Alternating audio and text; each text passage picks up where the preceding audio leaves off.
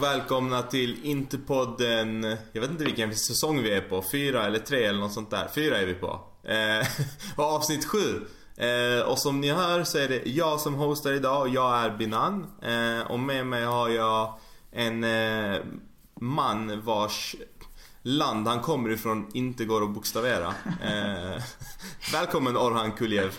Tack så mycket. Var kommer du ifrån? Kan du säga till våra följare? Azerbajdzjan. Alldeles för många satan i ett tack. ord. Vadå? Nej, det, tar, det kommer ta hela avsnittet. Och det finns typ flera olika stavningar och alla är fel. Nej, på svenska finns det bara en. Det är bara du som inte kan stava din jävla analfabet.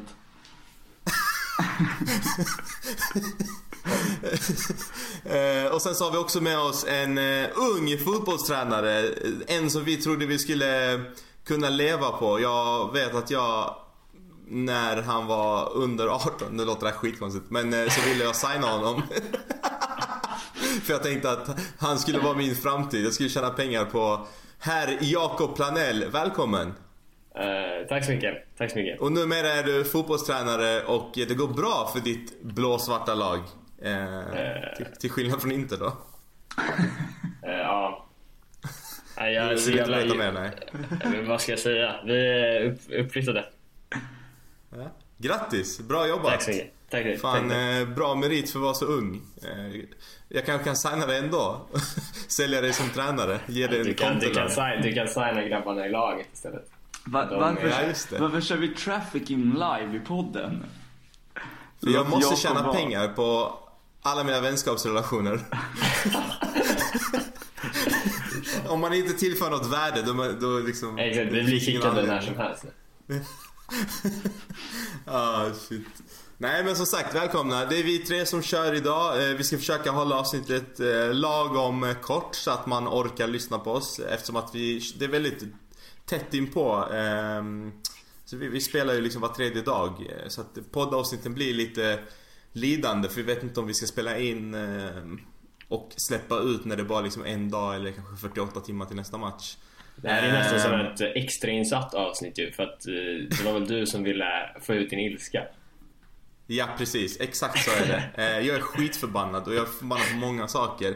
Så att eh, vi skulle egentligen köra en poddavsnitt efter Real-matchen men jag sa nej, nu kör vi det här idag för att eh, jag ska fan spy galla. Eh, innan, jag spyr galla ska vi börja med att säga att vi spelade ju 2-2 mot Parma. Eh, och så snabba reflektioner efter matchen, Jakob. Vad säger du? Eh, nej, det är väl... Eh, vi återkommer till samma, samma grejer som vi har gjort eh, efter många matcher den här säsongen. Att vi, vi gör inte mål på tillräckligt många... Alltså på så många chanser. eh, Fan, nu- vad då, jag är dålig på att formulera mig idag. Men vi, eh, vi gör inte Jag tillräckligt många mål. Helt enkelt.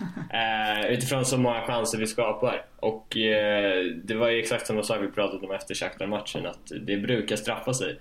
Eh, och det gjorde det den här gången också. Eh, så det är väl den korta analysen du efterfrågade. Ja. Ja men bra och eh, Alltså Orhan, du är ju en eh, Conte-kritiker, eller du är en tränarkritiker överlag. Eh, på den, alltså, om, om man ska sammanfatta liksom Conte, den här matchen. Har du någon snabb eh, summering? Så får du jättegärna ge oss den. Jag vet inte egentligen om det är konterelaterat i sig. Ehm, Men jag tycker att eh, man kan sammanfatta det till att man märker att i de lägena där vi bör göra mål eller bör göra det bättre ifrån oss ehm, så saknar vi självförtroende tycker jag att det syns. Och det tycker jag syns framförallt kanske på Perisic men även på Lautaro. Ehm, så att jag vet, och det vet man inte. Det kan väl vara så att det är väldigt mycket press på oss i allmänhet. Eller att det är ett, ett konterelaterat problem. Ehm, men eh, ja, det är väl det jag har att säga om Conte so far. Och jag hoppar då in här för jag, som sagt, eh, och som Jakob var inne på, jag har rage i mig idag. Eh, och ragen riktar sig främst till, till alla Conte-kritiker. Eh, alltså, what the fuck can you expect from a man? Alltså, han har ju obviously inte truppen till, alltså han har truppen om, om vi är skadefria och eh, inga avstängningar etc. Men det är ju inte så. Alltså, vi har varit inne på, på backlinjen, alltså mittbackarna och vi har varit inne på anfallarna redan innan säsongen började, alltså inför första matchen. Så lyfter vi det här som ett stort svaghetstecken. Och jag vet att det blev lite munhugg, eh, kanske inte alla höll med men när det kom till anfallspositionerna utan vi Främst pratade vi om, eh, om eh, försvaret och visst, det stämmer absolut men det jag vill liksom säga så här, det, vad var det jag sa? Om Lukaku eller Lautaro försvinner så har vi inget anfall. Alltså så enkelt är det. Eh, och nu har det hänt. Lautaro har ju alltså för det första varit helt värdelös, alltså usel. Eh, han ska kastas under bussen, det är en riktig jävla sopa. Och jag säger ledsen att vi inte blåste Barca på 110 miljoner euro om de nu hade pengarna. Eh, vi hade väl inte fått dem med tanke på att de kommer gå i konkurs i januari eller vad fan det är som sägs nu.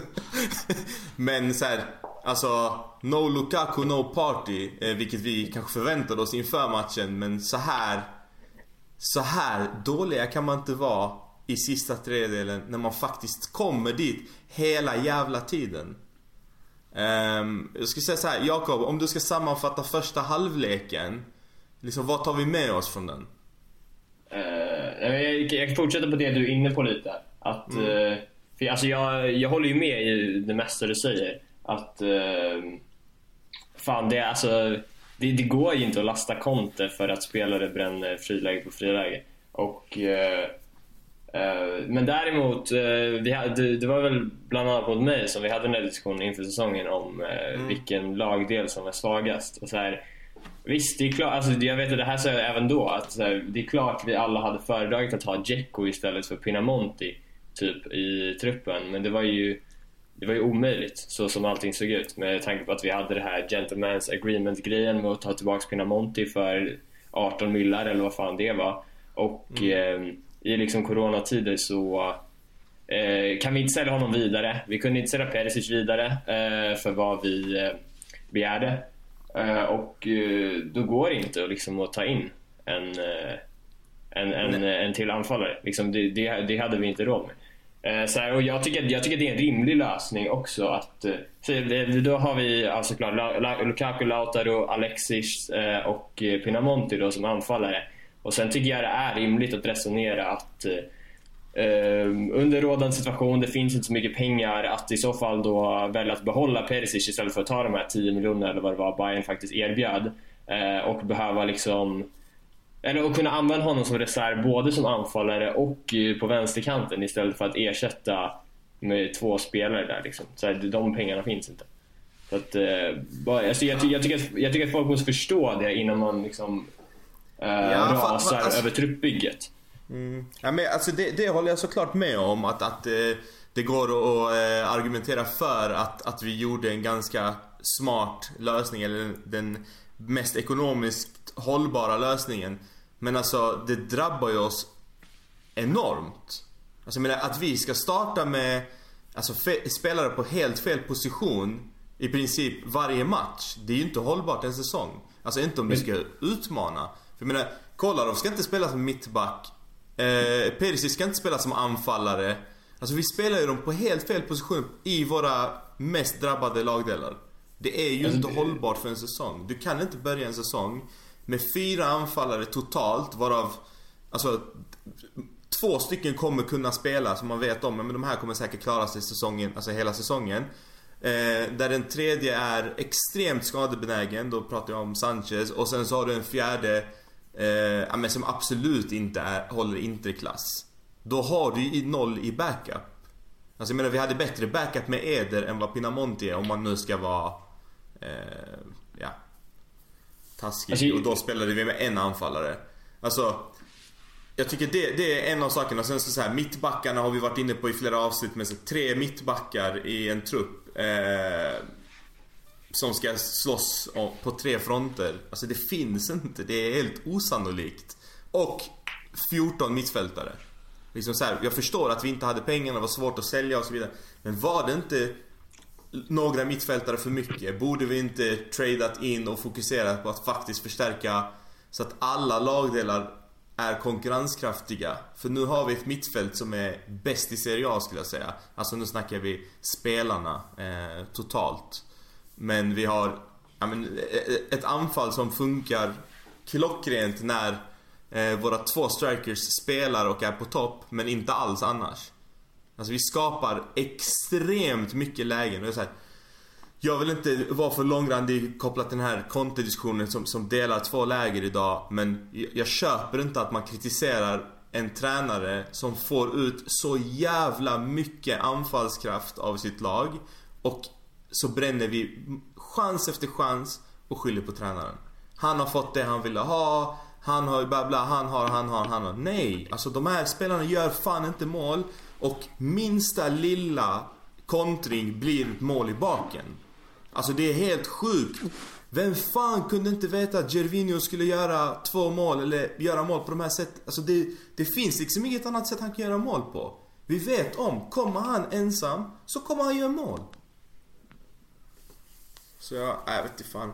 Orhan. Alltså, ja. Får, får, jag bara, för fan, Ja. får jag säga en sak där snabbt? För att, Ja. eh, det, det som du är inne på med att här, ja, spelare spelar på fel positioner och la la la. Det, en delförklaring till det är ju de skadeproblem vi har haft. Ja, såklart. Eh, Såklart. Alltså, nej, men, en exa- men jag ska fortsätta. Och, eh, alltså, då tänker jag framförallt på att Perisic startade som anfallare den här matchen. Men det är den grejen som man då alltså, skulle kunna kritisera Conte för att han är för eh, oflexibel i sitt sätt att ställa upp. Att han, att han bara ställer upp med den här 3-4-1, 3-5-2 varianten oavsett vad. Alltså det, jag vet att det var många som skrev på typ Twitter och så igår att eh, eh, med exakt samma liksom, manskap eh, som startade igår hade man kunnat ställa upp en 4-2-3-1 och alla hade sp- kunnat spela på typ sina opt- optimala positioner. Eh, så bara gå igenom det lite snabbt då. Då kan man spela Kolarov som vänsterback, Ranocchia, De Vrij mittbackar, Eh, Darmian till höger i backlinjen då. Eh, Barella, Galladini sittande. Eriksen framför, Hakimi och Perisic på kanten och Alata på topp. Och så här, liksom, det, det går att argumentera för det, att Conte ska ha kritik för den grejen. Men samtidigt så, så här, velar, jag- eller, vad säger jag kände också lite så när jag såg startelvan. Men, eh, men samtidigt så, som du är inne på, fan vi skapar ju ändå så pass mycket liksom, på grund av det här systemet. Så här, Exakt. det, det, det, Alltså, liksom, det är så ett välprövat koncept. Det ja, funkar det, för som, det som det inte är optimalt men det som inte är optimalt är att liksom, det är ja, Perisic istället för en, en nia som får det här läget i första halvlek typ, som han bränner. Men det är så här, fan Perisic ska vara tillräckligt bra för att sätta det ändå. Alltså, så här, Men man märker ju också på Perisic hur han drar sig ut på kanterna ändå. Alltså, Ja, men, det, men det är ju logiskt. Alltså, så, och det, Ja, det tror jag är säkert, men det tror jag är liksom Det tror jag inte Conte, är Conte emot heller liksom. nej precis. Eh. Nej, men det, det jag menar är alltså att det blir ju inte optimalt. Alltså även fast en spelare kan spela på flera positioner eller kan prova att spela och, och liksom den kvalitet man förväntar sig av en spelare som Perisic som precis har varit och vunnit trippen med ett eh, vinnande lag där det är hög konkurrens. Alltså man förväntar sig att han sätter de lägena och så. Och man ska inte kritisera honom för mycket heller. Han gjorde faktiskt ett mål eh, som var helt avgörande för oss.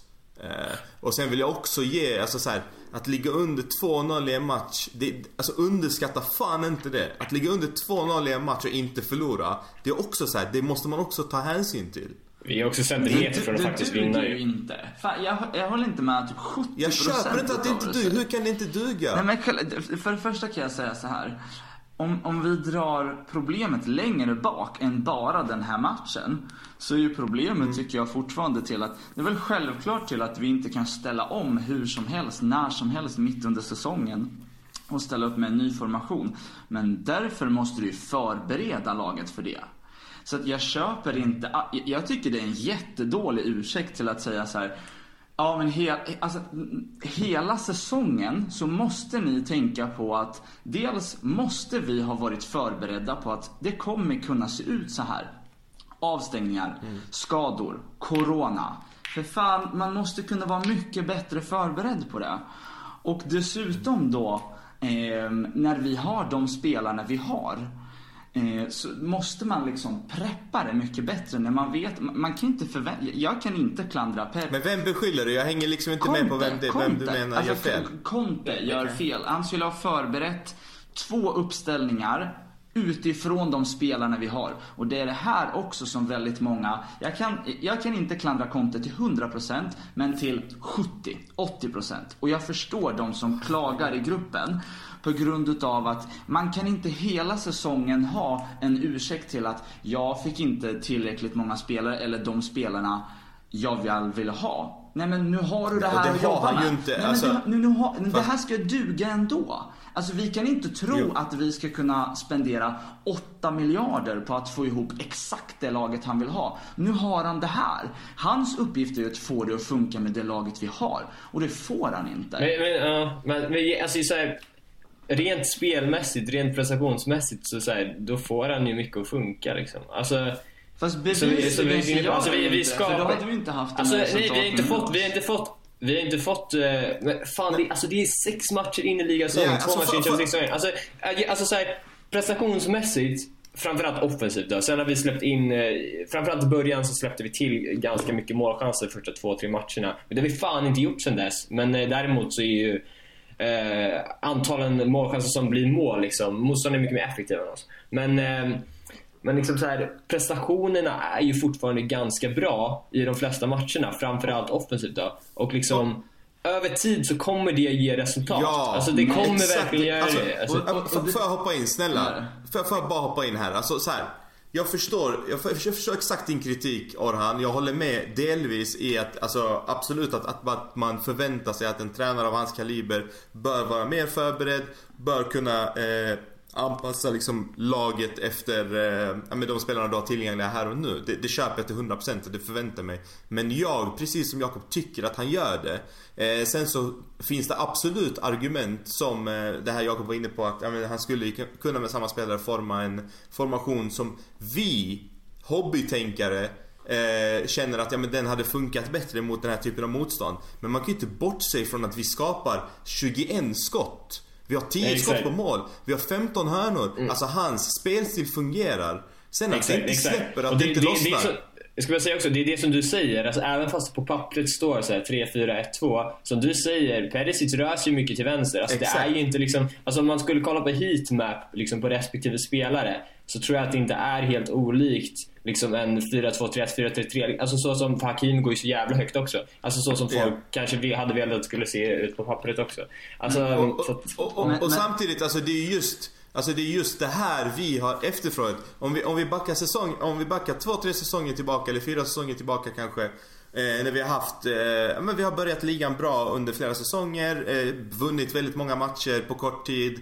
Eh, oftast med en ett målsledning. Då satt vi och kritiserade att vi inte har ett, en identitet, vi har inget spelsätt som fungerar. Vi har vunnit med tur eller vi har vunnit med liksom uddamålet och eh, det kommer släppa sen. Eh, vilket det har gjort, så att det har gått åt helvete efter.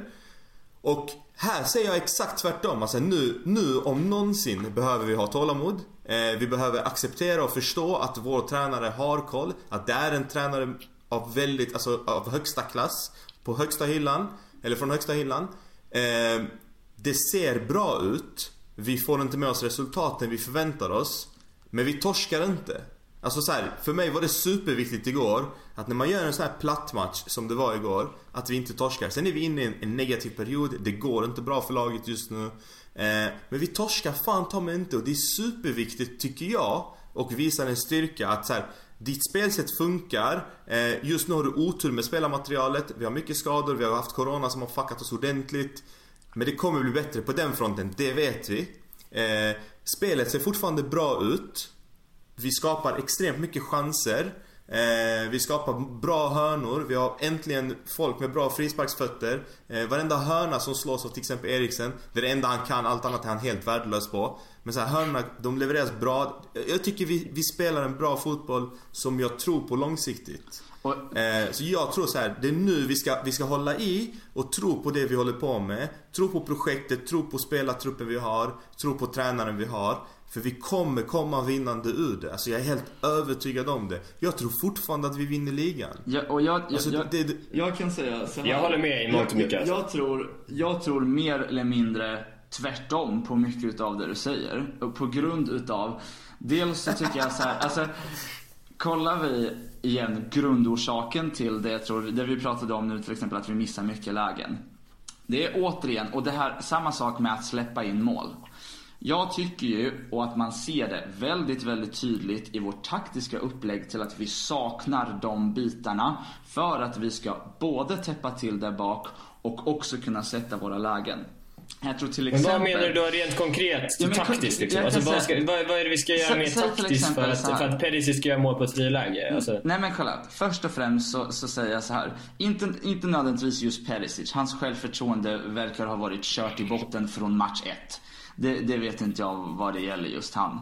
Men säg till exempel då om ni är inne på att ja men även om vår formation på papper inte är eh, så som vi hobbyälskare hade önskat att den var så tror ni fortfarande att spelmässigt det på ett ungefär ser ut så på planen. Då är det fortfarande så att, säg till exempel Martinez som jag tror utefter vad jag har sett saknar lite självförtroende nu. Jag tror att det beror på att, till exempel att han är inte förberedd på det. Han är bara så jäkla låst på att det enda han har tränat på det är att spela med en jätte som tar emot bollen och sen så bygger vi anfallet därifrån. Han är inte beredd på att spela på ett annat sätt. Sen har inte det att göra i sig med om vi kommer fram till lägen eller inte. Där är det redan för sent. Är, han själv, är hans självförtroende kört, då spelar det ingen roll.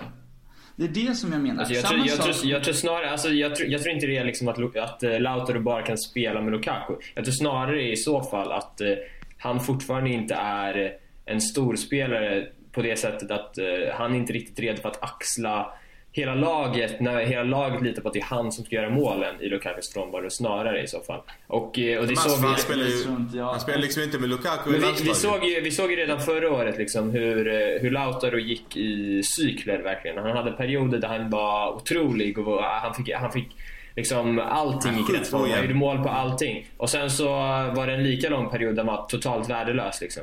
Eh, så det, det är väl det är han som inte har tagit eh, nästa steg i sin utveckling att eh, kunna, eh, kunna vara jämnare mer eller mindre. Så att, eh, det tror jag inte har det tror jag är en personlig grej för honom. Jag, jag tror det är både alltså- och. Och det, och det är samma med att, till exempel att, att släppa in mål också.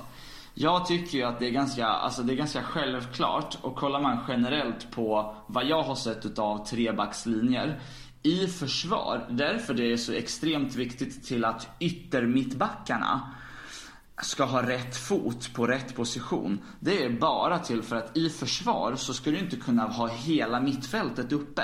En mittfältare måste komma ner och ta en mittbacksposition för att yttermittbackarna ska kunna falla ut och helt plötsligt kör vi en fyrback i försvar.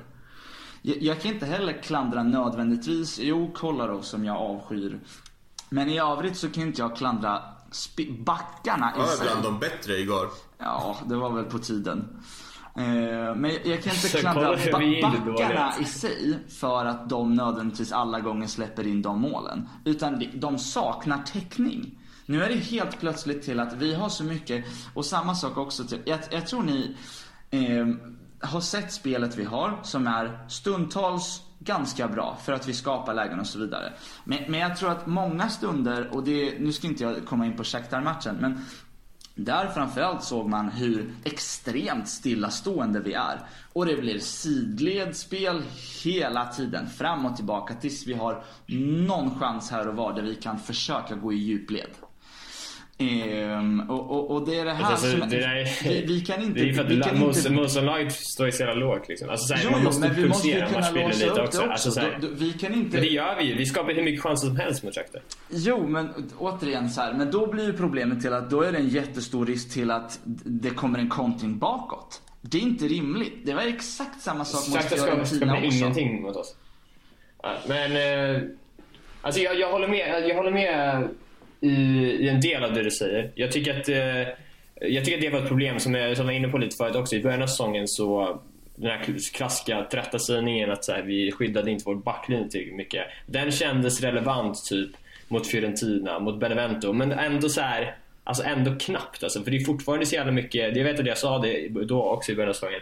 Många av de målen vi släpper in liksom det är individuella misstag. Ja, precis. Alltså, alltså, igår. Alltså, Kolarov liksom så här, torskade någon duell i, jag tror det var nog första målet på Fiorentina. Eh, eh, det är något läge när eh, folk, alltså typ Kolarov också igen, det var väl han mycket i början, stod, eh, stod helt fel i positionen så någon kan spela igenom honom. Alltså, det är, så här, det är, det är inte kollektiva...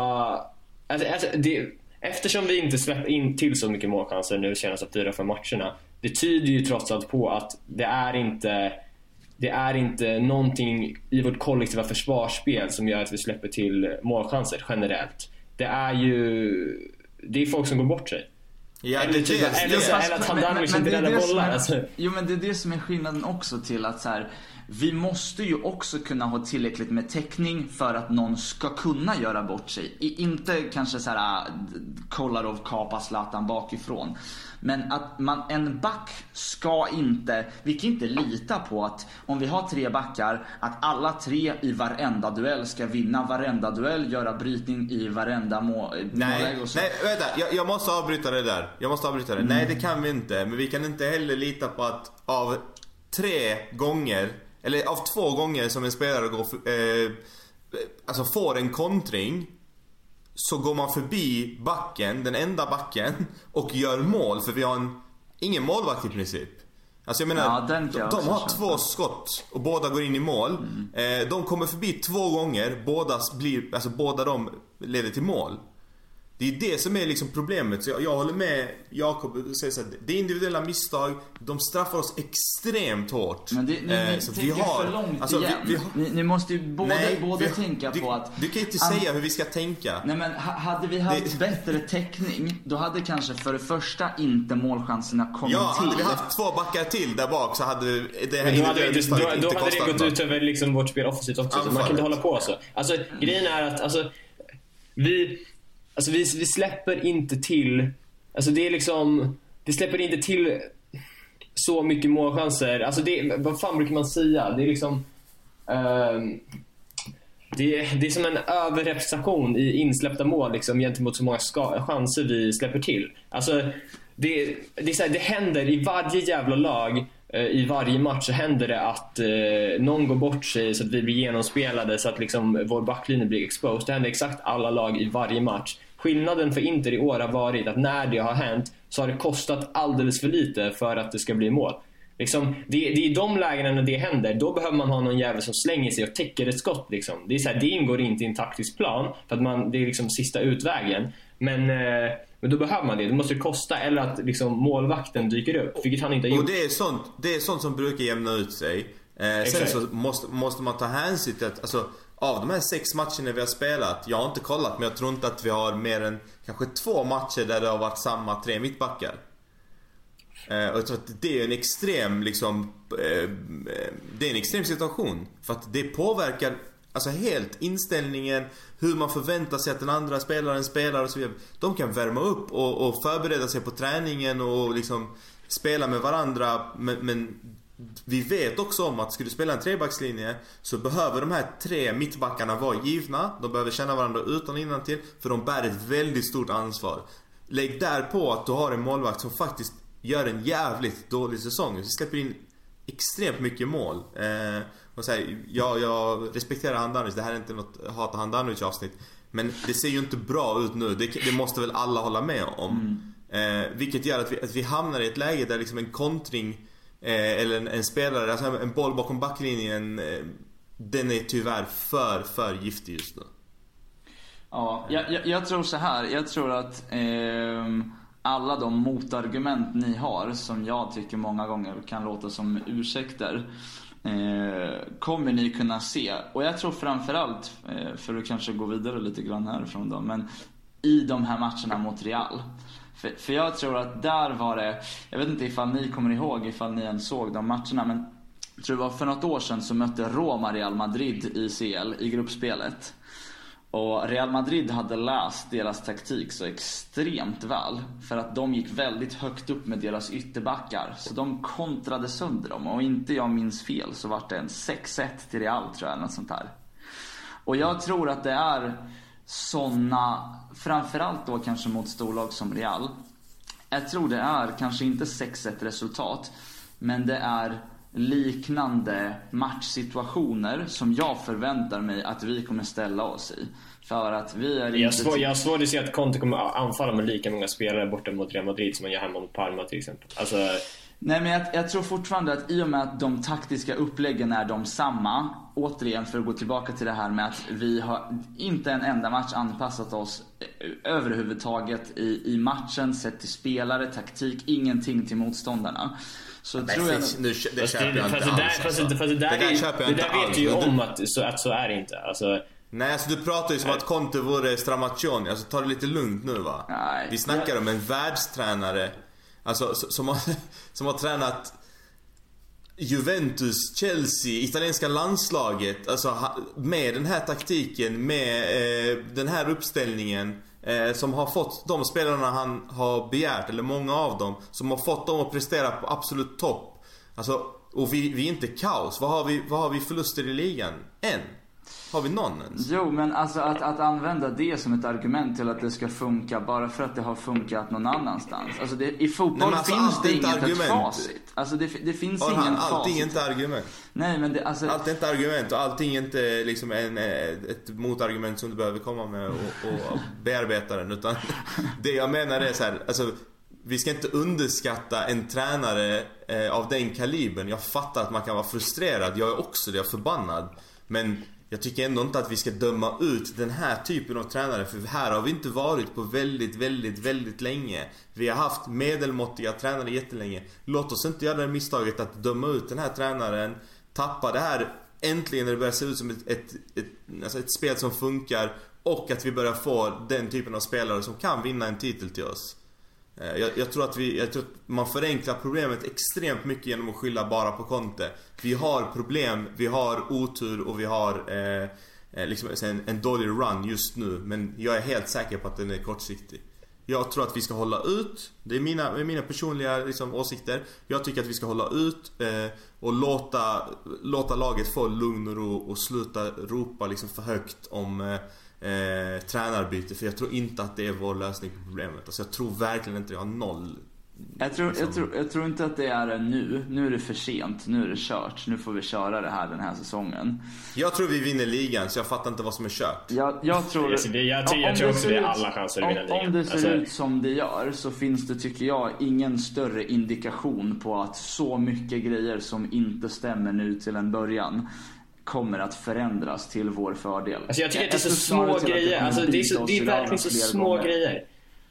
Men det är så små grejer som, som vi har marginalen emot oss tycker jag. Alltså, det, det är som sagt, det är verkligen, alltså rent spelmässigt så har vi dominerat de flesta matcherna vi har spelat. Till och med derbyt som vi torskade tyckte jag att vi var alltså, klasser bättre än Milan. Jag, jag tror att ni tycker det också. Eller, alltså det skapar hur mycket som helst med dem också. Men, eh, men vi släpper in, liksom, ja, du var redan inne på det, att Kolarov ger bort en straff. Och eh, andra målet är också individuellt dåliga insatser försvarsmässigt.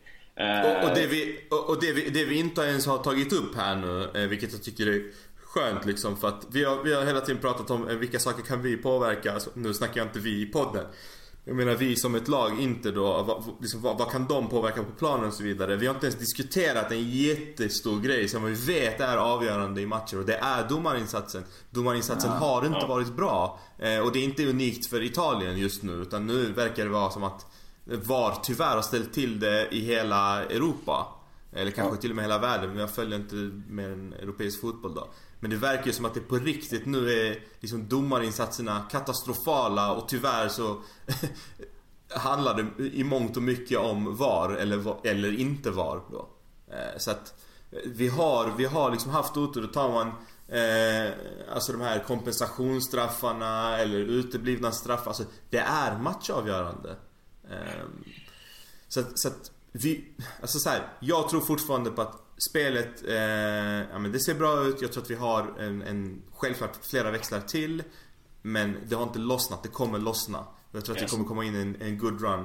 Eh, och med de orden så vill jag att vi lämnar Parma-matchen. Eh, och hoppar in på Real Madrid. Och då börjar jag med att säga, som i resten av det här avsnittet då, att jag är helt tvärtom med Orhans åsikter då. Och jag tror att vi slår Real Madrid på bortaplan. Vad säger du Orhan?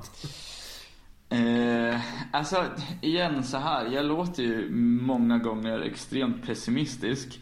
Jag vill ju såklart till att vi ska kunna hitta ett bra run liksom och det stimmet som, som vi behöver ha. Och jag tycker att vi har spelarna till det. Eh, men jag, jag har, eh, jag vet inte. Alltså Real är å ena sidan inte heller i toppform just nu. Eh, jag tror att, när var det de spelade? De spelade igår va också? Jag tror att Hazard mm. gjorde sin första start. Eh, jag har sett och läst, som ni också kanske har sett, till att Benzema snackade skit om Vinicius i, halvtids, eh, i halvtidspaus i senaste matchen de lirade. Eh, så det är ju lite liksom så här, det är inte frid och fröjd i Real. Och jag hoppas att vi kan ta vara på det. Men jag tror att i bästa fall så, så kryssar vi. Jag tror faktiskt inte att vi kan vinna. Mm. Jakob? Uh, jag tror också att det blir tufft alltså. Uh, uh, Lukaku ser väl ut att missa den också. Uh, så det är ju såklart ett jättestort avbräck. Mm. Jag vet att vi, vi eftersom vi, det här avsnittet inte var planerat så, så tippade vi den matchen redan förra, förra gången och då, då var jag inne på att jag förväntade mig kanske en liknande matchbild som mot den i gruppen mot Barca förra året. Att vi kanske mycket väl kan ta ledningen men att det inte eh, kommer hålla hela vägen. Att Real kanske vänder och vinner med 2-1 typ. För att, eh, alltså vi startar bra liksom. Ja men exakt, alltså, det är klart matchen behöver inte bli identisk men jag tänker mig att Real eh, förmodligen kommer vara liksom, strået eh, vassare eh, på hemmaplan. Och eh, som Orhan var inne på också så eller jag tror att du var inne på det. De, de stod ju för en bra insats nu i, i helgen senast och vann och som du sa också, Hazard gjorde mål. Mm. Så att det kommer bli jävligt svårt och eh, ja, ett, ett Real Madrid alltså, med kniven mot strupen brukar vara jävligt bra. Så det kommer bli jävligt ja, tufft. Alltså jag, jag, köper det att, att ett Real Madrid med kniven mot strupen eh, med tanke på liksom historia och så vidare så, så är de eh, självklart favoriter. Eh, men så här, vi, vi, får inte heller glömma att det här är ett Real som torskade mot, eh, vad heter de? Shakhtar. Eh, var det, ja precis med Shakhtar och de låg under med 3-0 ett tag. Eh, och sen så kryssade de väl mot eh, Mönchengladbach i slutsekund där. Ja, de låg under med 2-0 där. Ja precis, alltså det, det, är ju inte ett, ett Real som man är van vid. Eh, sen så gick de och, och gjorde en, en ja men vann en klassiker på ett väldigt fint sätt och sen så i helgen då vann de med 3-0. Men, men det är inte det Real liksom. Eh, spelar inte heller på Santiago, inte för att det spelar någon roll när man kör utan publik men det är ändå så här, de spelar på sin träningsanläggning. Jag vet inte, jag, jag känner att, att vändningen kommer här. Eh, jag tror att det är mot Real vi visar Europa våra muskler. Eh, och skulle vi vinna den matchen så ligger vi väldigt bra till i gruppen. Eh, och Real skulle ligga jävligt dåligt till i gruppen. Så att eh, jag tror och hoppas att det är det här som behövs för att vi ska komma tillbaka. Sen så jag fattar, ja vi, vi spelar förmodligen utan Lukaku. Eh, där kan man ju också hoppas på att, att eh, han kanske inte är skadad eh, eller att han eh, återhämtar sig imorgon eller någonting och att de inte släpper den infon och sen så blir det en överraskning. För jag tror att de kommer spela, eller vara 100% inställda på att, eller Zidane kommer vara inställd på att Lukaku inte spelar. Eh, så att eh, det, det, är väl någonting jag ser fram emot eh, att se. Men det ska bli kul att möta Real i en match som betyder någonting. Det var länge sedan. Känner jag. Ja, verkligen. Verkligen. Håller med. Men jag tänker så här, vi har inte kört så länge, vi har kört ungefär 40 minuter. Men jag tänker att vi kör lite frågor och sen så Sen så avslutar vi så att vi inte har det för långt avsnitt. Det blir kul och sen så släpper vi ett nytt avsnitt efter Real-matchen. Då, då kan det bli bu eller bä. Om man säger, det här, här en fråga från Charbel, Hanna här. Eh, jag tänker att den passar till dig Orhan. Eh, om någon av er var tränare och skulle möta Inter, hur lätt skulle det inte vara att analysera spelet Inter kommer spela? Då vi kör samma formation, samma sidledspassar, samma chansinläggar om och om och om och om igen. Alltså jag, fatt, jag fattar fan inte hur man kan kolla på Inter och tycka att det ser ut så den här säsongen. Alltså jag förstår verkligen inte. Men alltså grejen är så här, jag vet inte heller Vad han ska svara. Ja, exakt. Alltså, jag tycker ju att vi skapar många lägen. Vi skapar många vassa lägen. Men ni måste ju ändå hålla med om att stundtals så är det väldigt slött. Vi, vi kommer ingen vart. Det är många gånger som vi, det är mycket spel i sidled. Det är sällan som vi byter kant på ett, utan det ska genom en back eller genom en mittfältare och kanske ytterligare en mittfältare och sen vidare till nästa kant. Det går Men ärligt inte. talat, för helvete. Alltså, ärligt talat, för, för helvete. Alltså, möter man ett lag som står, som typ Shakhtar då, eh, som står med hela sitt lag på liksom, i, i sin sista tredjedel. Det går inte liksom att, eh, att, eh, att liksom anfalla hela tiden. Då. Det går verkligen inte. Du måste, du måste pulsera matchbilden lite. För du kommer inte palla. Men inte Alltså- bara det, alltså om du, om du anfaller där Alltså kontringslängden blir ju extremt mycket enklare och det är där vi har problem.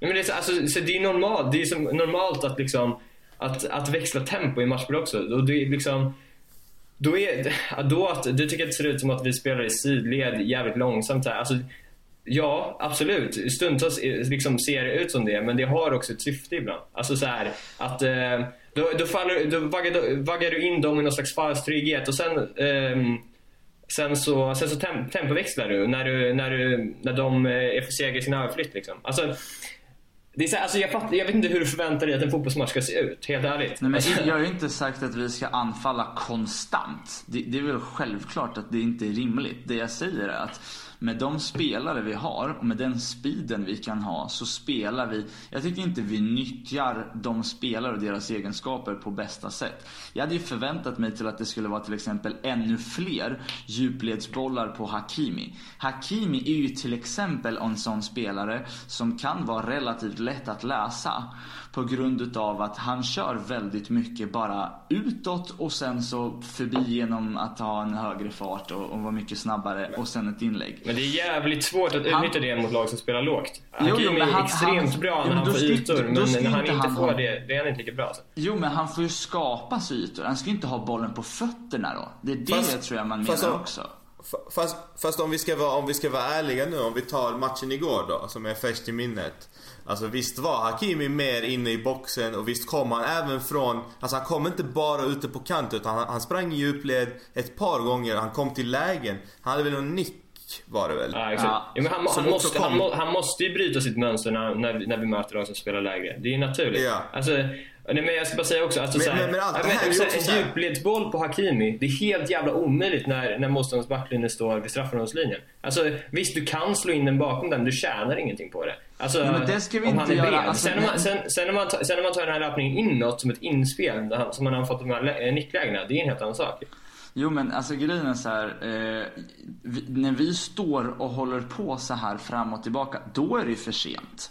Men det är i omställningarna som jag tycker att vi kan ibland, jag säger inte att det alltid är så eller att vi alltid ska hålla på och anfalla. Men jag tycker att stundtals så blir det att vi nyttjar omställningar för dåligt. Då, Ja, men det då, håller jag då, med om. då blir det Ja, alltså, jag håller också med om att man ska, att man ibland, ibland kan vara direkt liksom, i omställningarna. Absolut. men jag tror- det, jag det tror tycker jag att vi är. verkligen- Alltså, alltså, jag tycker vi skapar hur mycket som helst på omställningarna. Alltså, det är det som är grejen. Alltså, man, man kan inte räkna med att varje omställning eller varje gång vi har bollen ska bli en farlig målchans. Men vi skapar liksom 5, 6, 7 farliga målchanser per match. Jag, Alltså, jag tror inte någon går- förväntar sig till att alltså. alltid, alltid ska bli så. Men jag tror att fortfarande, nu, nu säger jag så här också bara så att jag är extremt övertydlig. Ehm, de lägena vi skapar och jag tror att de lägena till exempel du pratar om och generellt vi har pratat om nu idag är väldigt självklara, väldigt tydliga 100% chanser. Sen tror jag många gånger vi kollar de här halvchanserna. Det är det också som till exempel, jag tror i så fall Charbel menar med frågan. Där blir det att vi, vi gör som du säger, vi spelar runt och försöker liksom eh, hitta våra ytor. Sen så blir det ibland att vi bara bestämmer oss, nej okej nu, måste, nu har det gått för lång tid, nu måste vi spela in den bara. Och så blir det bara något hittepå som inte blir något av. Så det är det jag menar också med att vi, vi, vi väljer våra lägen i vissa fall för dåligt. Men det är klart att, man, igen, man kan inte förvänta sig till att allting ska vara perfekt varenda pass, varenda avgörande passning ska sitta. Ja, ja, alltså, så här, alltså, men, men lyssna, vad, vad tycker du man ska göra då? Om ett lag spelar extremt lågt, när, när ett lag är samlat mot oss och vi, vi, har, vi, vi, att vi har missat den här chansen att slå en, eh, slå en direktboll bakom typ eh, i, eh, i vår omställning då? Va, alltså, va, vad är ditt förslag? Jag, jag, Det tycker, jag tycker till exempel att, nu går vi tillbaka i samtalsämnen här, men vi säger den Shakhtar-matchen då. Då tycker jag att man skulle ha haft två forwards där båda går i djupled för att skapa oss yta. Inte ens nödvändigtvis för att lägga djupledsbollar på dem. Nej men det, de, de, de, kommer inte, alltså, de går inte på det. De står på 16. Alltså, så här, det, vi tjänar ingenting på att gå bakom dem, de står så långt. Alltså, Fast och- det och är väl vi- klart vi- att de vi slog- kommer vi slog följa löpningarna. De nej, för då går de offside. Alltså, de, de har ingen, det finns inget, inget syfte med deras backlinjeförolämpningar när de står så lågt. Ja, jag, jag, tror att man såg det till exempel på Lautaro när han tar djupledslöpningar. Men då blir det fortfarande inte att de läser av det för enkelt. Ha, hade vi haft två som går i djupled och till exempel då Lukaku som kommer och möter. Då tror jag att vi har haft mycket mer ytor, till exempel. Men svar på frågan, för, för att runda av det så att inte jag sitter i tio minuter med en fråga. Eh, jag- tror till en viss del till att vi skulle kunna bli lite vassare på att välja att vara bättre på omställningar och, och nyttja rätt läge eh, istället för att vara lite halvfega eh, och, och börja rulla runt lite för mycket. Bra, tack för 20 minuters frågan. Fan, det där är mitt fel också. Men jag tycker, jag tycker att det låter som att, så här, alltså, som att eh, vi har kollat på helt olika matcher hela säsongen. Det är så jävla jag- frustrerande. Jag, jag, jag fyller bara i där med, med det här med kontringarna. Så jag håller med om att vi, jag tror att det är, alltså så här, vi får inte glömma att Hakimi är en ny spelare i Serie A. Eh, vi har inte sett ett skit än. Vänta tills han börjar anpassa sig. Då tror jag att vi kommer få se mycket mer djupled. Jag tror att han kommer förstå mycket mer vad hans roll kommer bli i den här uppställningen i det här laget. Alltså vi är fortfarande inte där. Jag, jag ser väldigt positivt på vad som komma skall. Det här kan jag komma och få äta upp.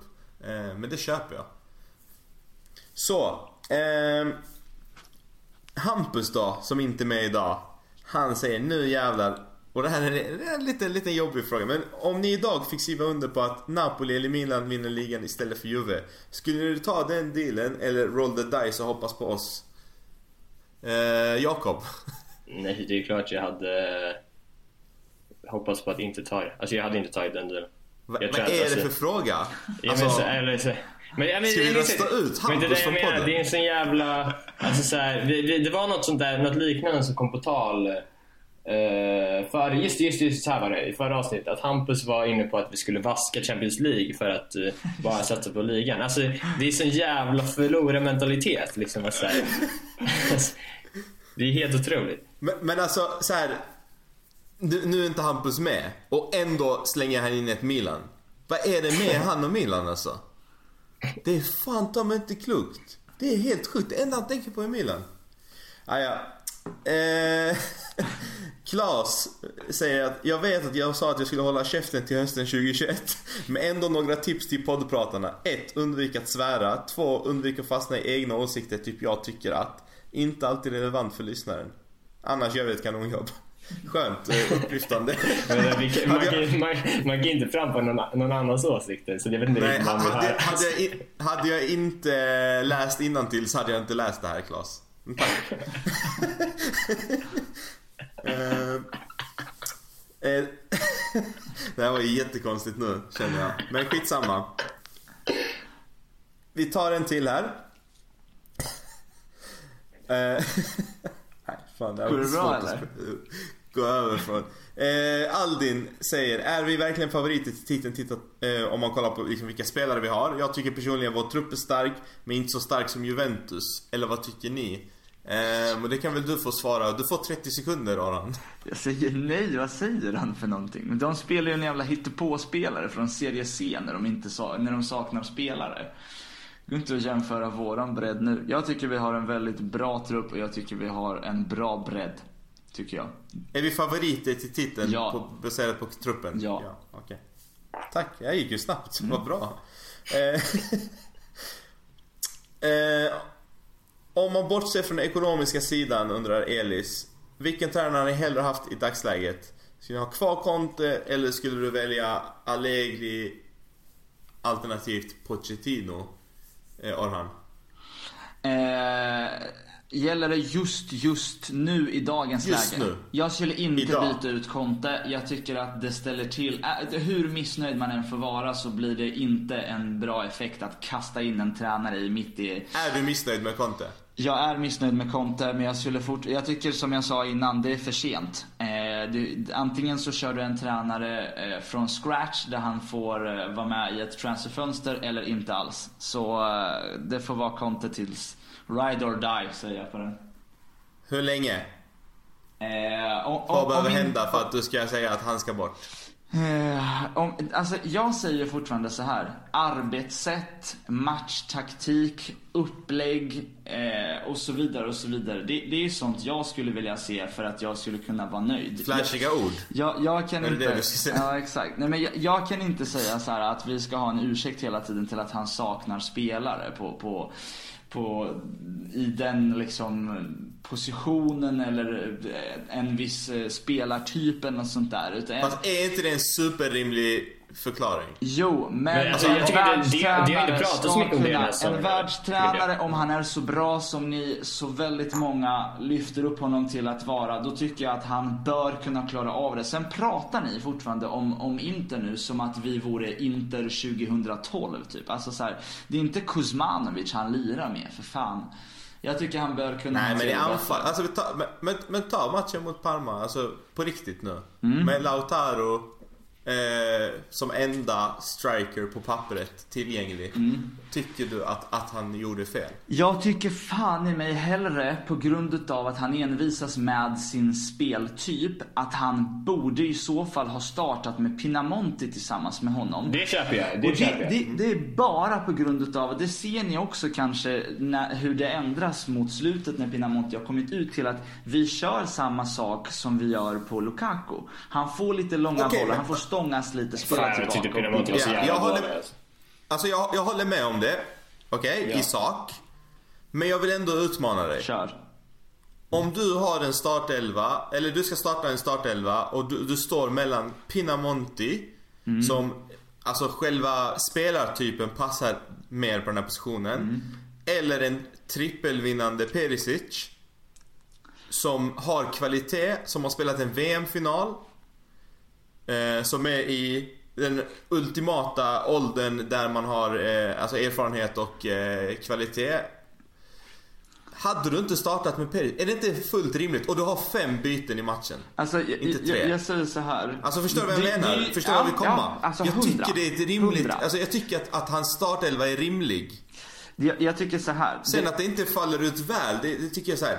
Jag köper att det inte faller ut väl, men jag tycker att det är ett rimligt val att göra inför matchen. jag, jag tycker så här. Det är så självklart lätt till att analysera det med facit i hand. Så att jag, jag köper den tanken också. Sen så är det så här, om man nu ska analysera i efterhand så, så tror jag nog faktiskt ändå till att jag inte hade gjort det på grund utav att Perisic saknar väldigt tydligt självförtroende. Jag vet inte om han har kommit in i spelsättet eller in i laget så som han bör behöva göra för att kunna prestera på topp. Utifrån det argumentet så skulle jag inte starta honom. För att han är knappt bekväm på sin med kaninöron normala position som är left wing back. Och då kommer jag inte, jag hade inte förväntat mig så mycket bättre utav honom på en forwardsposition. Han skickade ju för fan honom för att han inte kunde spela där. Men Han gjorde ett mål ändå, alltså de fick inte glömma ja, det. Ja, ja. Alltså, så, som sagt, så här, det, det är lätt med facit i hand. Jag, jag förstår det till en viss del. Men, men det är klart att det inte, ja, ja jag vet inte. Jag, jag säger att jag hade, jag hade i den situationen eh, också startat Perisic. Jag tycker att det är, alltså jag, jag tycker att det är en... Eh, alltså sett till rutin och erfarenhet så hade jag som tränare för Inter startat honom istället för Pinamonti. Jag tror inte att, att eh, Conte tror eller ser någonting i Pinamonti. Det är en Nej, eh, Esposito det, alltså, för honom. Ja, och det, det köper jag ju. Men ja, det är väl någonstans han liksom får välja så här. Vill jag ha en bättre fotbollsspelare på planen som kanske har det lite svårt i positionsspelet? Eller vill jag ha Mm, någon, som, någon som har det tvärtom? Någon som har det lättare i positionsspelet men kanske en skitdålig fotbollsspelare? Ja, precis. Ja, men jag, jag, tror helt klart att det är den... Eh, och där har vi ju... Alltså där har vi också så här facit i Conte. Det vet vi att han väljer rutin framför eh, talang. Mm. Alltså det, det är inget... Det, det, ser vi ju på värvningarna och så vidare. Så att jag tycker inte det... Jag tycker det är helt förväntat om man ska vara helt ärlig. Ja. Ehm, tippa matchen mot Real då. Jag tänker att eh, de flesta frågorna känns redan besvarade i avsnittet. Uh, och uh, jag kan börja med att säga att jag tror på ett 2-1 till Inter. Uh, jag tror att Perisic gör ett till mål. och jag tror att Lautaro stänker in en äntligen. Och att han gör det alltså mot de här ja, men mästarna där han egentligen vill vara, misstänker jag, i framtiden. Alltså i den typen av klubb, såhär Barca Real. Mm. och sen för Real så tror jag att Benzema scorar. Vad säger du, Jakob Planell? Uh, vad obehagligt att använda hela mitt namn sådär. Men... Uh... Tror du folk det låter så mycket mer dramatiskt då. ja, verkligen. Så att det är någon slags utfrågning. Men uh, jag, jag är väldigt inne på det. Jag tror att, tänker att vi torskar 2-1 kanske. Uh, Skönt. Fan, det känns inte så jävla... Alltså det, om, jag, om jag ska ta Klas, det, här, det var Klas va, som kom med massa tips. Ja. Eh, om, jag vet, om jag ska ta hans roll då, kom tips. Det känns inte skitintressant om jag, att jag ska börja gissa vilka som är mål. Jag, skip, jag skippar det. Oran, du, jag kan tänka mig att du gillar att killgissa, så kör du ett resultat. Jag har så jävla dåliga gissningar. Jag har alldeles för konkreta och för specifika gissningar. Jag säger 2-2. Oh. Eh, Storhetsvansinne, vad har du där? ja, men jag har jättekonstiga gissningar. Jag brukar typ gissa på att eh, Lukaku gör mål med, med höger insida av fot i den 32 minuten. Det är mina gissningar. Men hur som helst, jag tror att det blir 2-2. det var det sjukaste jag hört. okay. Ta aldrig bettingtips från mig. Nej men 2-2. Eh, jag tror att Hakimi är riktigt taggad på att visa Real till att de gjorde fel som släppte honom. Eh, och, att han vill också visa sig lite eh, på deras hemmaplan. Så jag tror att vi gör eh, ett mål genom Hakimi. Och det andra tror jag att han assisterar till Lautaro. Eh, och för Real Madrids del så tror jag att Ramos gör ett och att Benzema gör ett. Nice. Jag trodde du skulle säga 6-1 till Real. nej, gud. Ja. Han har redan ångrat sig. Vi har vunnit. Nej, nej, nej. nej, nej. Jag, tog, jag, jag, tog det som ett exempel av Roma. Sen för... Vi torskar ju inte ens längre. Du sa att vi skulle torska, nu blir det 2-2. nej, jag sa att i bästa fall så kryssar vi. Och det är väl det jag hoppas på. Jag vill ju inte ha en ah. förlorarmentalitet och gå in och tro på att vi ska förlora. Jag hoppas på det bästa. Oj, det var lite shots fired på Jakob Planell där. ja, alltså, jag, jag har delat ut mycket åt den riktningen för jag tycker det ser ut som, alltså sättet Orhan har pratat på till från dagen låter som att han aldrig kollat på en fotbollsmatch. Så att, eh, så att jag tar ja, Det här är helt sinnessjukt. Där. Alltså jag, jag brukar ha väldigt jag många... Lite, jag skojar lite. Jag brukar ha väldigt många emot mig. Jag kan ha väldigt kontroversiella åsikter. Men jag tror fan i mig att om någon gång så är det fan i mig i det här avsnittet som jag har många med mig i ryggen. Ah, garanterat, men det, det betyder inte att, liksom, att det är Nej. rätt för det. Alltså... Trump har också många med sig. Ja, det är bland annat va, Dylan? Ja, ja, det kan vi ha. Vi håller politik utanför gruppen. Jag tar tillbaka det där.